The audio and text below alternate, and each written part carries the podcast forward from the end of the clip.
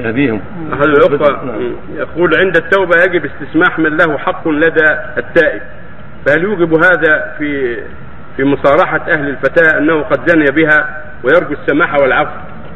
لا لا هذا مقصود. إذا كان أخذهم منهم مالا أو قتل أو ضرب هذا هو محل الاستسماح. أما الفاحشه نعوذ بالله فهذه يجب فيها التوبة بين العبد وبين ربه. أيوه. كل واحد يتوب بينهم ربه ولا يطلع عليها.